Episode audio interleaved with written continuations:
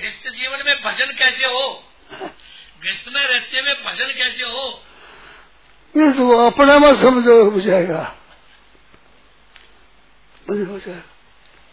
ये तो अपना समझा, नहीं होगा। अपना नहीं समझे। भगवान का है। हो जाएगा। अपना समझना सही कहानी है। अपना है नहीं। अपना है। नहीं है, वो अपना नहीं है भगवान का। है मनिम हो जाओ, मनिम। मालिक मत हो ठीक हो जाएगा।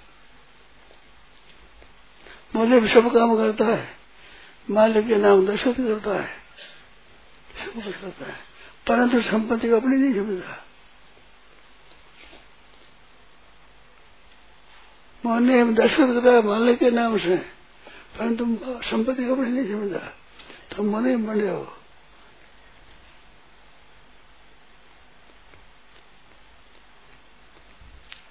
पुराने मुनीम का लुआ याद ही करते मन मुनीम से बैठे।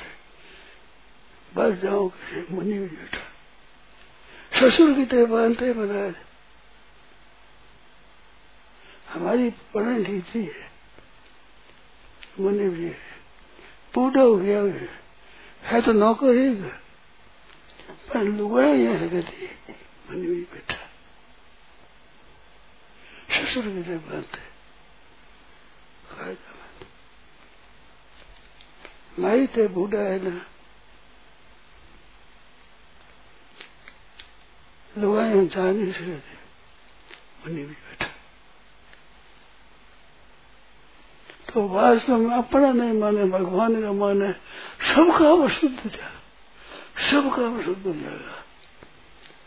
यह गलती है, सब अपना मान लेते हैं। अपना है नहीं। अपना बस चलता है क्या? संसार की बातों पर अपना चलता है बस। अगर बस चलता तो कोई दुख हो गया ही नहीं। बस चलता नहीं। हमारे घर से हमारा है ही नहीं। है ही नहीं हमारा। भगवान का है। भगवान का तो मानो फिर